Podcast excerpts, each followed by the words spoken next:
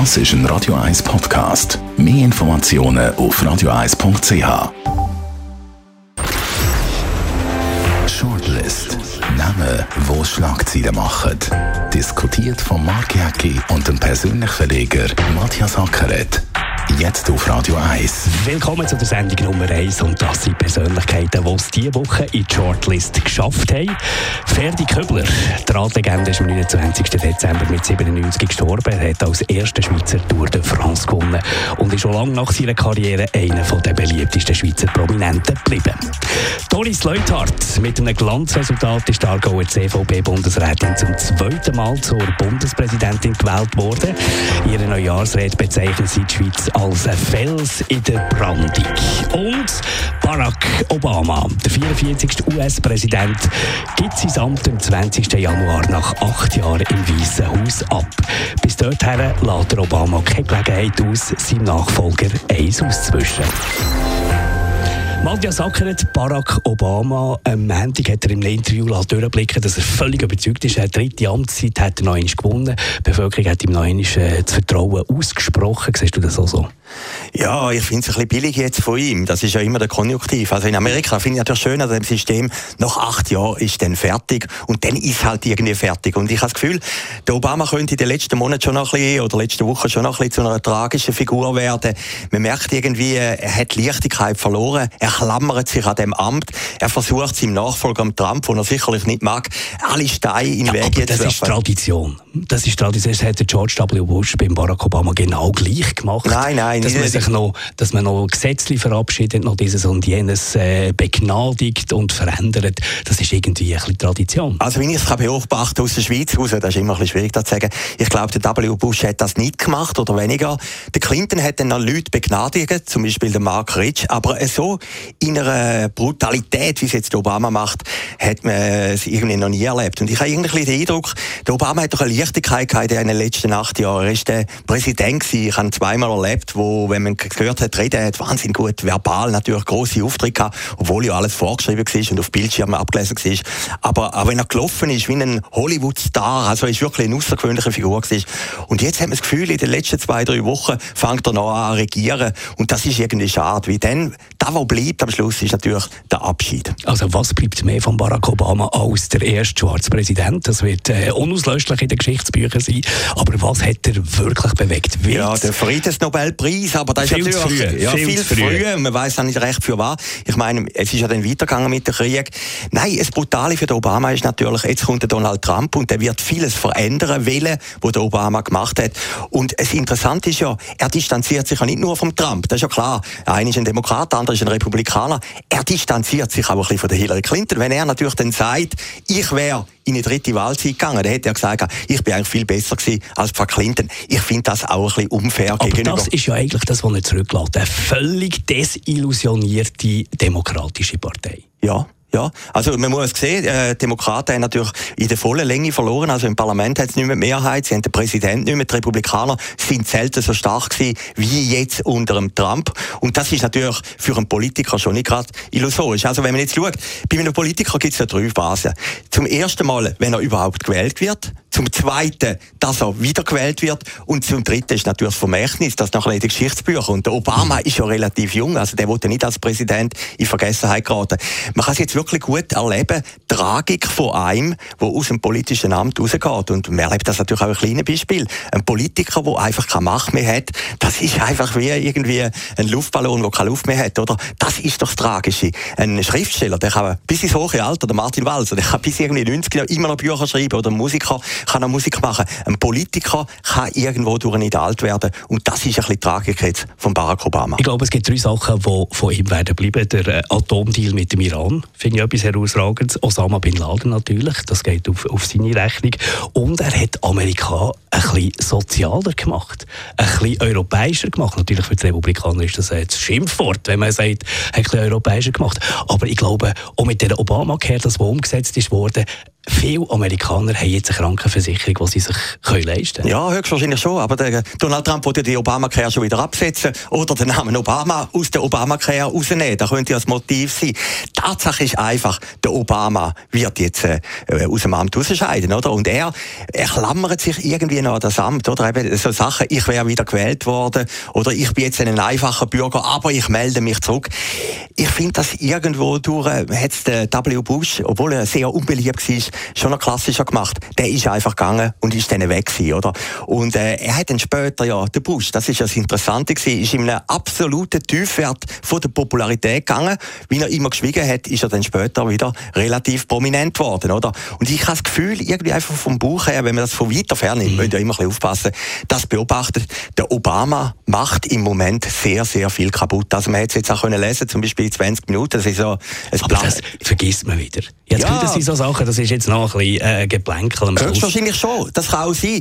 Tatsache ist doch einfach, der Obama ist eigentlich schon Geschichte, oder? Alle reden von dem Trump, ob positiv oder negativ, er ist der neue Präsident. Und ich möchte einfach sagen, vom Verständnis her von einem Politiker, es gibt ja nichts Brutaleres, wie wenn man Macht verloren Oder ein Politiker klammert sich an der Macht, solange kann. Man sieht das ja auch in der Schweiz. Ein Nationalrat, der abgewählt wird oder der zurücktritt. Es gibt ja so Fälle, dass Nationalräte, die nicht mehr im Parlament sind, dass die auf Bern gefahren sind und ums Bundeshaus herumgelaufen sind. Oder wer? wer? Ja, Kommt, du hast Insiderkenntnis. Ja, äh, damit. Ja, äh, also ich habe es mal gehört, irgendwie vom Thurgauer Nationalrat. Oder auch Bundesräte sind ums Haus herumgelaufen.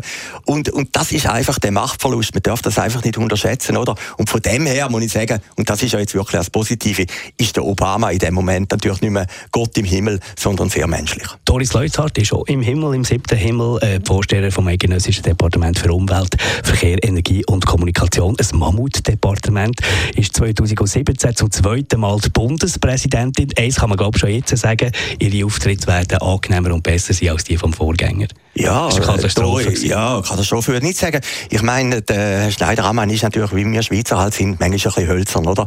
Nein, Doris Leuthard ist natürlich eine Ausnahmepolitikerin. Zehn Jahre ist sie an der Macht, wenn man sie gesehen hat in dieser Rede, immer noch völlig unverbraucht. Ich glaube, vielleicht neben dem Alain Berset ist sie die Politikerin im Bundesrat, die wirklich das Machtgehen hat. Oder sie kann mit der Macht spielen. Aber was bewegt sie eigentlich? Äh, sich vor allem selber, oder? Aber sie ist, ja die eigene, Selbstdarsteller. Ja, sie ist ihre eigene Marke, oder? Aber wenn man sie jetzt sieht, zum Beispiel im Auftritt äh, beim Jacobo Müller, sie ist sehr witzig, sie, ist, äh, sie kommt sehr gut über. Auch die Neujahrsansprache ist ja ein bisschen bitter gewesen, oder? Wenn sie sagt, eben, wir sind ein Fels in der Brand, klar, da wissen wir ja alle ein bisschen. sie hat ihre Energiepolitik noch in einem Nebensatz gelobt, das habe ich noch interessant gefunden. Sie ist sehr bitter und brav mhm. auftreten, völlig im Kontrast zum Bundesratsfoto. Das ist doch noch interessant gewesen. Also, ich glaube, Doris Leuthard ist wirklich eine Politikerin, die wird es im Ausland sehr, sehr weit bringen. Aber da sind wir beim Punkt, Matthias. Wir reden die ganze Zeit über Auftritt, über Kommunikation und das ist doch schlussendlich das Amt vom Bundesrat. Einfach repräsentative, repräsentative Geschichten. Ja, ein Erlebnis kam mit Doris Leuthard, ich war eingeladen gewesen, um jetzt nach mit ihr, mit ein paar Chefredaktoren vom Verleger, ist nicht Ringia, ist nicht Tamedia, war dort äh, auf, einem, auf einem Gut Ist ein bisschen westlich an von Zürich? Genau, auf einem Gut mit einem schönen Weinkeller, produziert auch noch hervorragende Weidenverleger.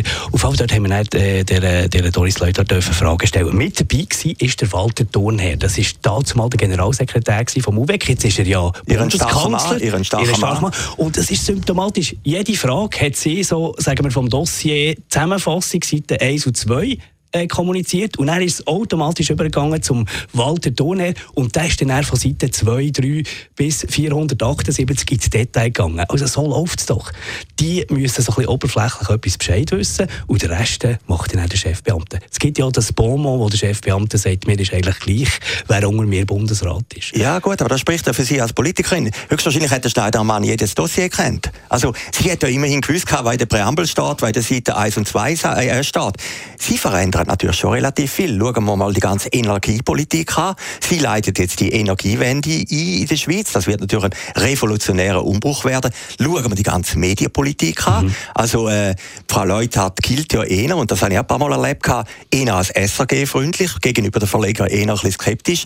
Also, das beeinflusst natürlich unser ganzes System und, und der ganze Aufbau vom Land natürlich schon maßgeblich. Ich glaube eben, sie ist eine Machtpolitikerin und sie lässt die Macht da durchblicken. Also, ich habe sie zwei, dreimal erlebt, an Vorträgen, eben zum Beispiel einmal beim Medienkongress, da hat sie natürlich die Verleger relativ brutal abgekanzelt. Also für Schweizer Verhältnis, muss man sagen, ist fast schon Anführungsschlusszeichen äh, diktatorisch gewesen, wo sie gesagt hat, ich gehe den Weg und ich mache das. Natürlich immer mit dem leutartischen Charme. Also man kann sich dem ja irgendwie nicht ganz entziehen, aber sie ist, glaube ich, wenn man jetzt den Bundesrat anschaut, vielleicht jetzt neben dem Alain Berset, wo man in der deutschen Schweiz ein bisschen weniger kennt, ist sie wirklich eine Machtpolitikerin und sie versucht, etwas durchzusetzen. Denken wir an die Energiepolitik. Und das merken wir natürlich auch, dass sie sagt in diversen Interviews, es ist extrem schwierig, mit dem Parlament, mit dem Nationalrat zusammenzuarbeiten. Also sie hat Mühe und sie redet offenbar für alle äh, Bundesratskollegen. Also sie hat nicht gern Widerspruch und Gegenwind. Nein, das hat sie nicht gern. Ich habe sie einmal erlebt, wie sie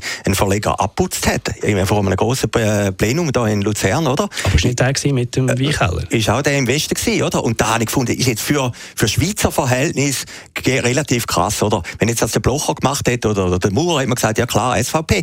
Aber Doris Leutert hat das gemacht und hat das in einer Sprache gesagt, die die anderen beiden, die ich jetzt vorhin genannt habe, sicher in der Öffentlichkeit nie gemacht hätten. Wir freuen uns auf Ihre Rede, vor allem an dem Tag der Kranken. Da werden wir gespannt sein, was und da die wird sicher souverän sein. Die wird sicher souverän sein. Gehen wir zum Ferdi Köbler. Die Radlegende ist am 29. Dezember in Zürich gestorben mit 97.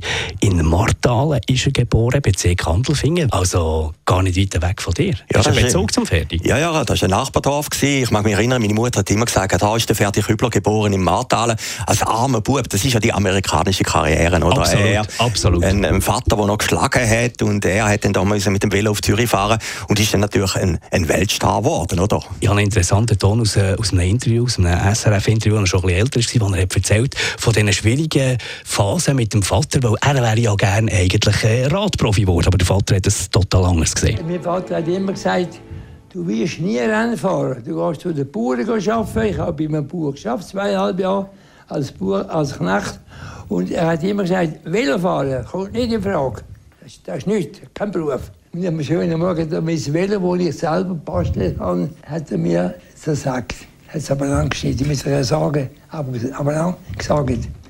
Hören Sie mal vorstellen, die Enttäuschung für mich für mich eine Welt zusammengebrochen. Und das ist so die Geschichte, wo mein Großvater, der selber Verdingbub war, äh, äh, wo, wo natürlich der Ferdi für meinen Großvater hat so ein Idol gemacht, so das Durchbeissen von Hunger gegen alle Widerstände und nachher zum grossen Star machen, der amerikanische Traum, wo du sagst. Meine Großmutter war einzig ein bisschen enttäuscht, als der Ferdi sich getrennt hat von seiner Frau und eine viel jüngere Liaison gehalten hat. Da ist, irgendwie, ja.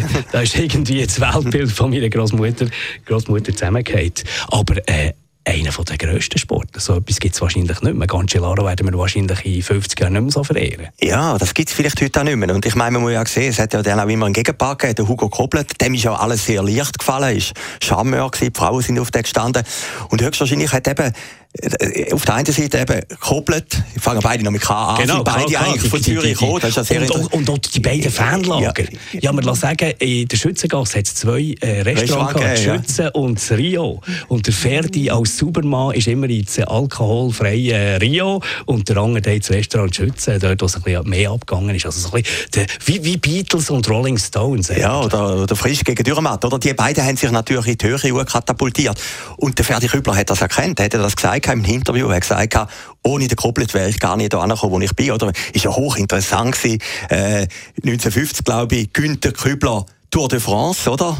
Ein Jahr später gönnt sie den Koblet und weißt du, was vom Kübler, er wird nachher Weltmeister, oder? Also man muss sich das einfach mal vorstellen.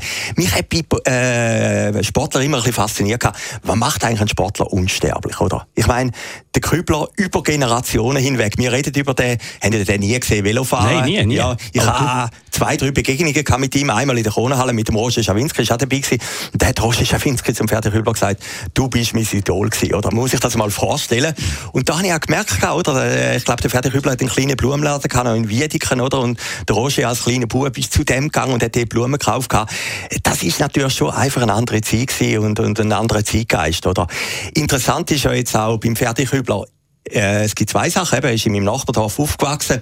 Es hat immer geheißen, er sei im Rathof aufgewachsen. Das ist ein kleiner Weiler Richtung Rheinau. Aber ein Geburtshaus, wo die Gedenktafel ist, ist im Dorf. Also, für mich ist immer noch ein bisschen unklar, okay. wo genau dass er eigentlich aufgewachsen ist. Und das Zweite ist, ein Rennvelo vom Ferdi Kübler stößt im Ortsmuseum vom Martal. Immer noch? Ja, jetzt habe ich gehört, das sei mal verkauft worden. Ah. Und ich habe versucht, das noch ein bisschen nachzurecherchieren. Also ich werde dieser Sache noch nachgehen, ob das wirklich noch da steht. Aber der Ferdi Kübler ist wirklich ein Teil von meiner Jugend Jugenderinnerung, wie man immer gesagt hat, der ist vom Ahrtal gekommen, der ist von ganz unten gekommen und das ist ein Weltstar geworden. Shortlist, die erste Ausgabe ist das gewesen. Danke vielmals Matthias Sacker, danke vielmals euch für die Aufmerksamkeit und zuzulassen. Wir hören uns wieder in einer Woche dann um diese Zeit. Shortlist mit dem Mark Jäcki und dem Matthias Ackeret. Zum Nachlesen und Abonnieren als Podcast auf radioeis.ch.